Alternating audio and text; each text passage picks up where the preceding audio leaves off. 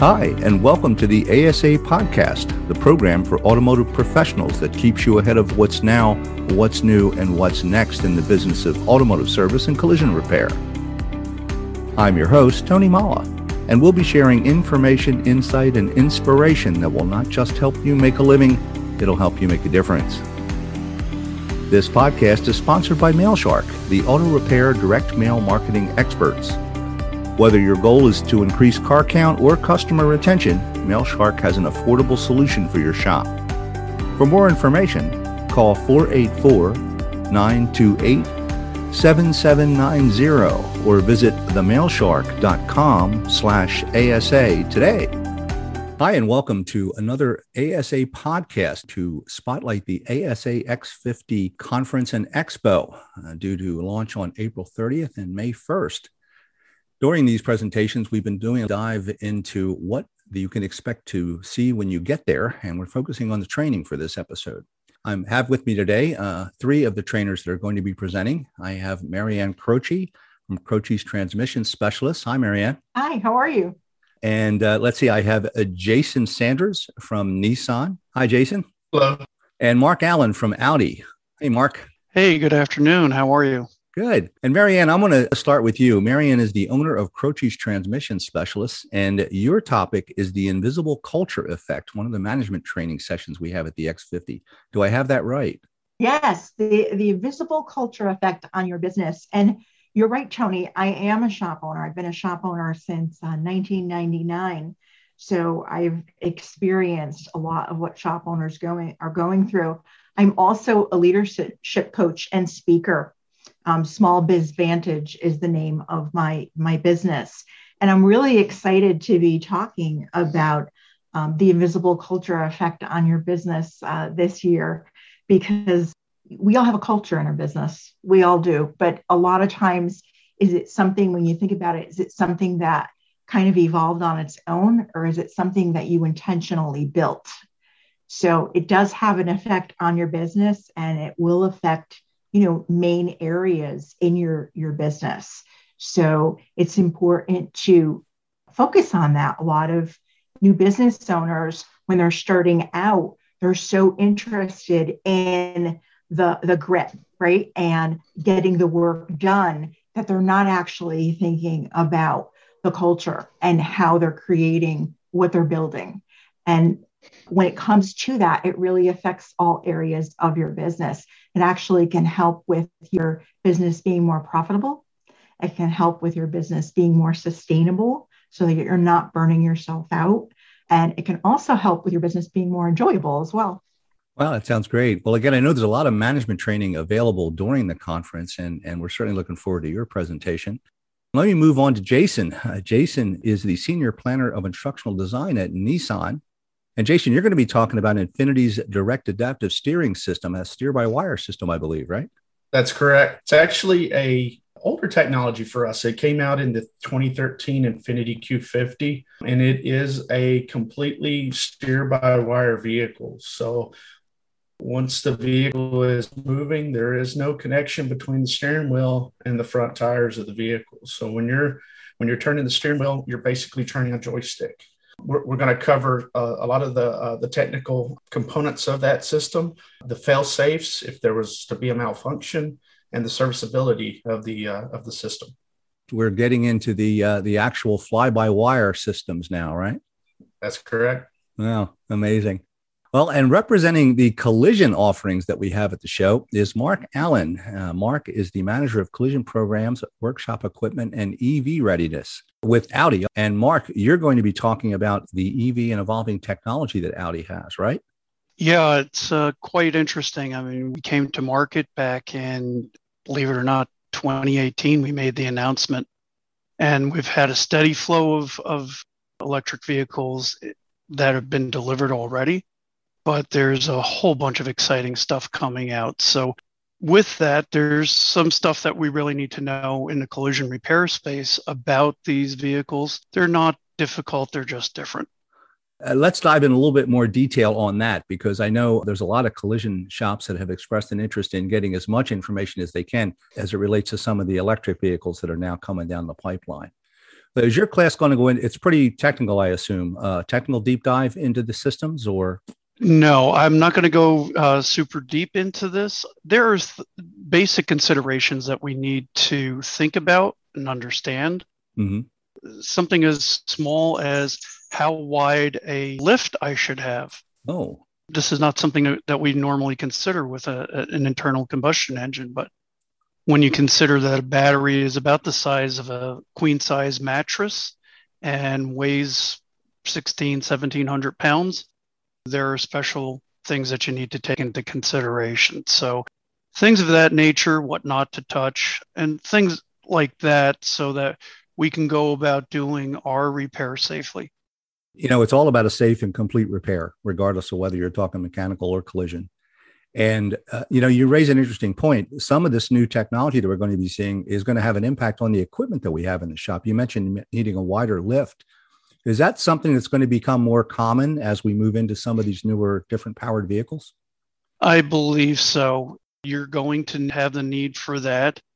Here's another interesting question How do I get the battery out of the car? Yeah. It's underneath, right? I mean, so we're used to using a uh, an engine hoist to get the engine out or transmission jack, but now I've got this very large, awkward battery that I need to drop down. So things like hydraulic lift tables, uh, where we would have never considered this before, come into play.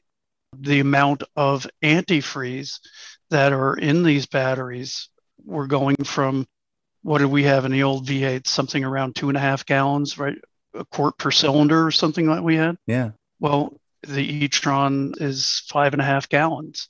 So how do you fill that battery in that system and then purge it? So there, there's a lot to be known just on the general level and going down into the detailed area. We're just not equipped as an industry to go there yet in a generality. Yeah. Well, I have to tell you, that's part of the reason that ASA has been involved in keeping our members appraised of, of changing technology but it's getting more interesting as we go forward. Again, some of the newer technologies that are coming through offer a complete departure from a lot of the stuff we've ever experienced before, and especially on the collision side. You know, the aftermarket, it might take a few years for the vehicle to, to get there because of the warranty coverage. But somebody can wreck a brand new car 10 minutes after they buy it, and then it ends up in a collision shop. They actually wind up getting damage going on the boat. So we're, we're dealing with them before they even get here. I can imagine. And I know Audi has, uh, and I believe Nissan does too, has a, uh, a certification program for collision shops along these lines, right? We do have a certification program, yes. We're really trying to limit what work gets done on the batteries for now until the whole system matures a lot more. Well, I know everybody's talking about it, but there is a, a ramp up to change over the vehicle fleet. A lot of it, uh, there's a lot of combustion engines out there, and they're going to be with us for quite some time, especially given the fact that the vehicles last as long as they do now. And Marianne, I know you're doing some of the management training, but I imagine you've bumped into some of this technology in your transmission shop uh, for quite a number of years now, right? Well, yeah, it's important to uh, keep up with technology. Absolutely. Yeah, the changes happen. And again, Jason, back to you steer by wire. Is there a physical connection between the steering wheel and the driving rack for emergencies, or is it strictly a fly by wire thing with built in safety factors? There is a link, just your traditional link between the steering wheel and the steering rack. Mm-hmm. There is a magnetic clutch on that intermediate shaft that disconnects once the ignition is turned on and there's no malfunction in the system that magnetic clutch will disconnect the intermediate shaft and allow it to turn independently of this steering rack. We'll return to our interview after this word from our sponsor. MailShark is your auto repair direct mail marketing solution. Their weekly direct mail strategy puts you in the driver's seat, giving your shop the flexibility to spread out your direct mail marketing and its cost over a weekly schedule that you choose. With MailShark, you'll never mail and pay all at once again. This weekly strategy, combined with MailShark's expert knowledge of direct mail, proven auto repair direct mail best practices, and lineup of both paper and plastic products, truly sets up your shop for success. For more information, just call 484 928 7790 or visit themailshark.com slash ASA today for a free market analysis and free samples. And now back to our show. This system that you're going to be discussing, what model range does it happen? Is it brand new or is it something that uh, that has been out for a year or two? It, it's something that's been out since 2013. So it debuted in the 2013 uh, Infiniti Q50. Mm-hmm. It has now made its way over into our Q60 as well as our QX50 SUV. Interesting. Well, as I said, there's a whole lot of information like this that you're going to find at the X50 conference. Again, we have uh, over 50 instructors now. Uh, we're only able to talk to a few of them, obviously, before the show, but I think that the you three are great examples of the type of training that you'll encounter there. And I deliberately wanted to have two of the OEMs on because we have some OEMs, you know, involved in the show as well that are offering a, a glimpse into some of the things that they're doing. We'd like to be able to present it to our members as, as often as possible and certainly as completely as possible. I know it's a lot more common, Mark, to have some of the latest information on the collision side because, again, the reality of, of what happens on the collision shop floor. Are we talking about any kind of, of special equipment that a shop should be thinking about if they're maybe they're already servicing, say, hybrid models and stuff like that? Do you think the EVs, when they become pure EVs and they start rolling into the uh, vehicle fleet, is it going to be something that we need to look at as a fundamental change in thinking about the equipment that we need, or is a lot of the stuff that we have in the way of test equipment, scan tools, that sort of thing, going to be translatable over to some of this new technology?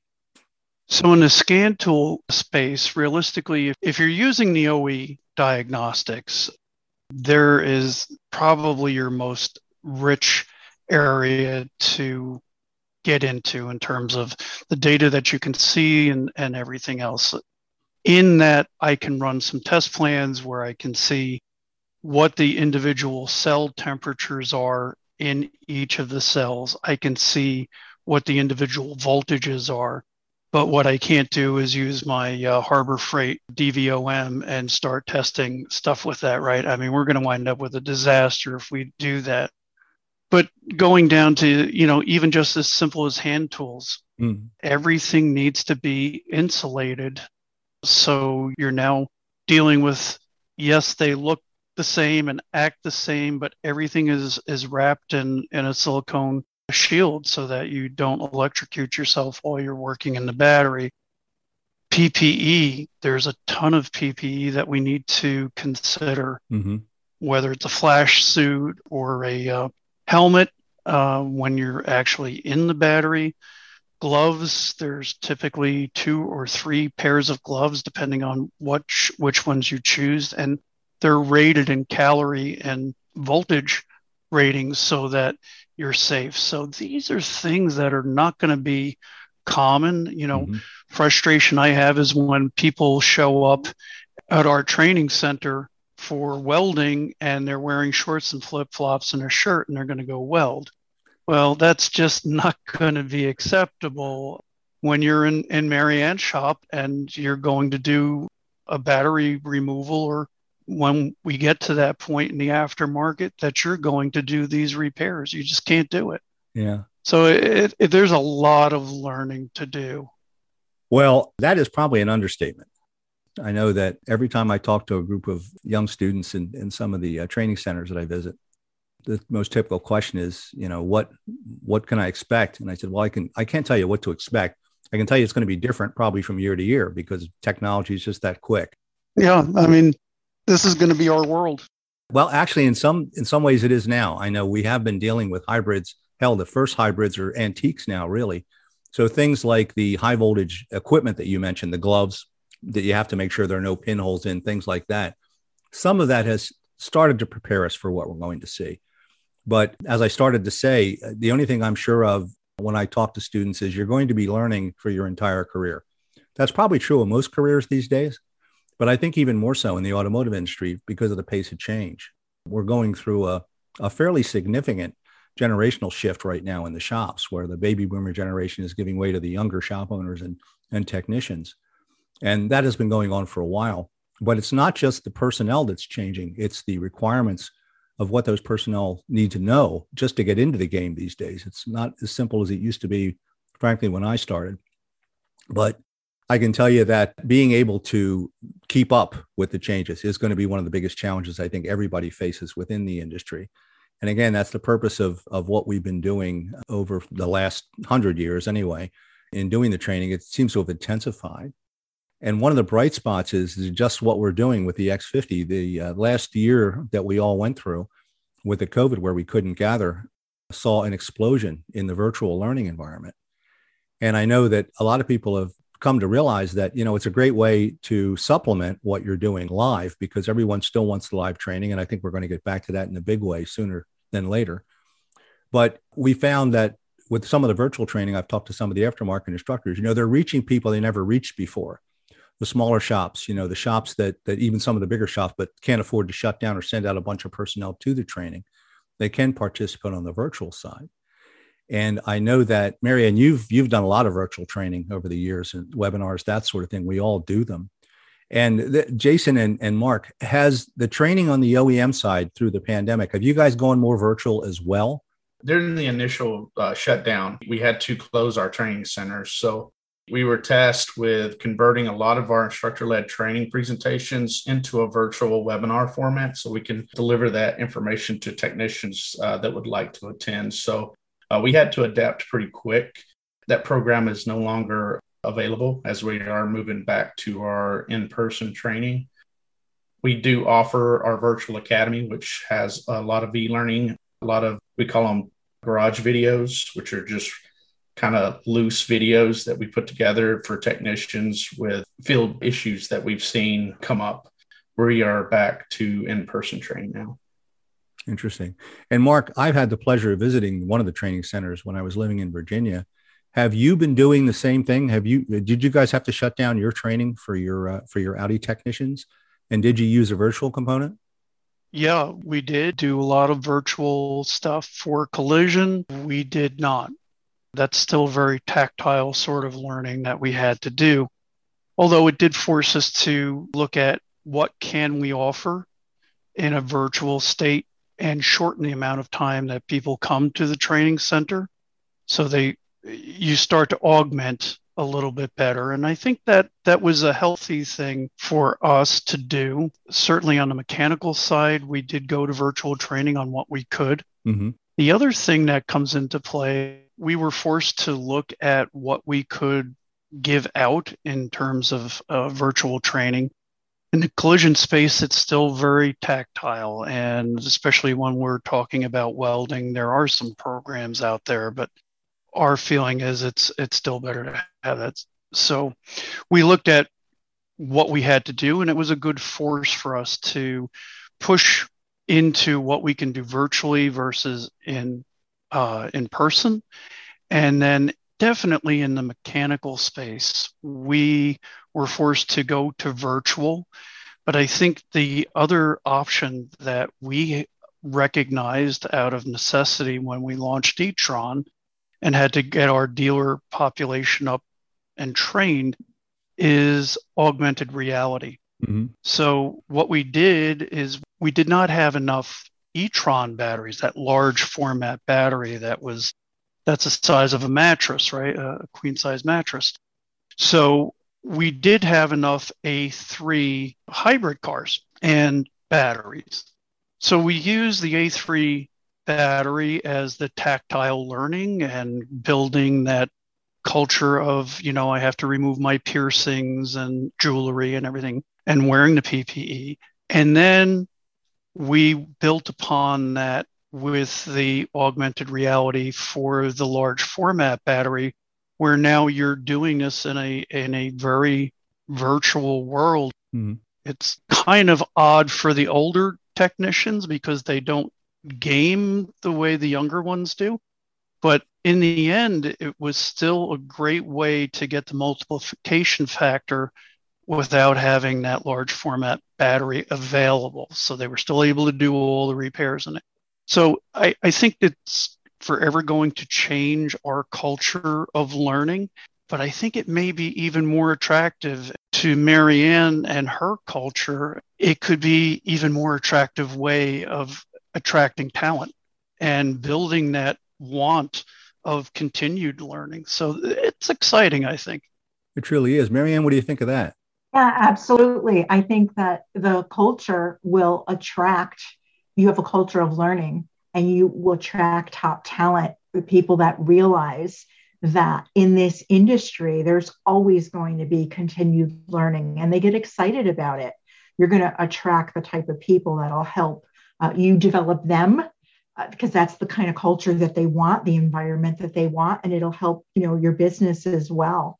Yeah. Well, again, finding ways to do things uh, more efficiently, I think, uh, has been one of the bright spots that the last year's experience has taught all of us. I know that some of the quarantine issues that we ran into, you know, touchless customer contact and that sort of thing, have actually been very popular with some of the uh, some of the customers, and I think some of that stuff is going to stick around. So, yeah, Tony, I, I think we learned to be really flexible and adaptable. Yeah, that well, and flexibility and adaptability is a hallmark of what the next century brings. I, I can tell you, you know, things are changing so rapidly. We all have to keep up, as I said. But I think that what we did learn, we're applying, and it, the automotive industry, if nothing else, has been adaptable over the last hundred years, and I think we're going to see that continue. Well, this has been enlightening. We look forward to seeing all of your presentations at the X50 conference. I want to thank you for your time today. It's been great. I really do appreciate it. The X50 conference and expo, again, is April 30th to May 1st.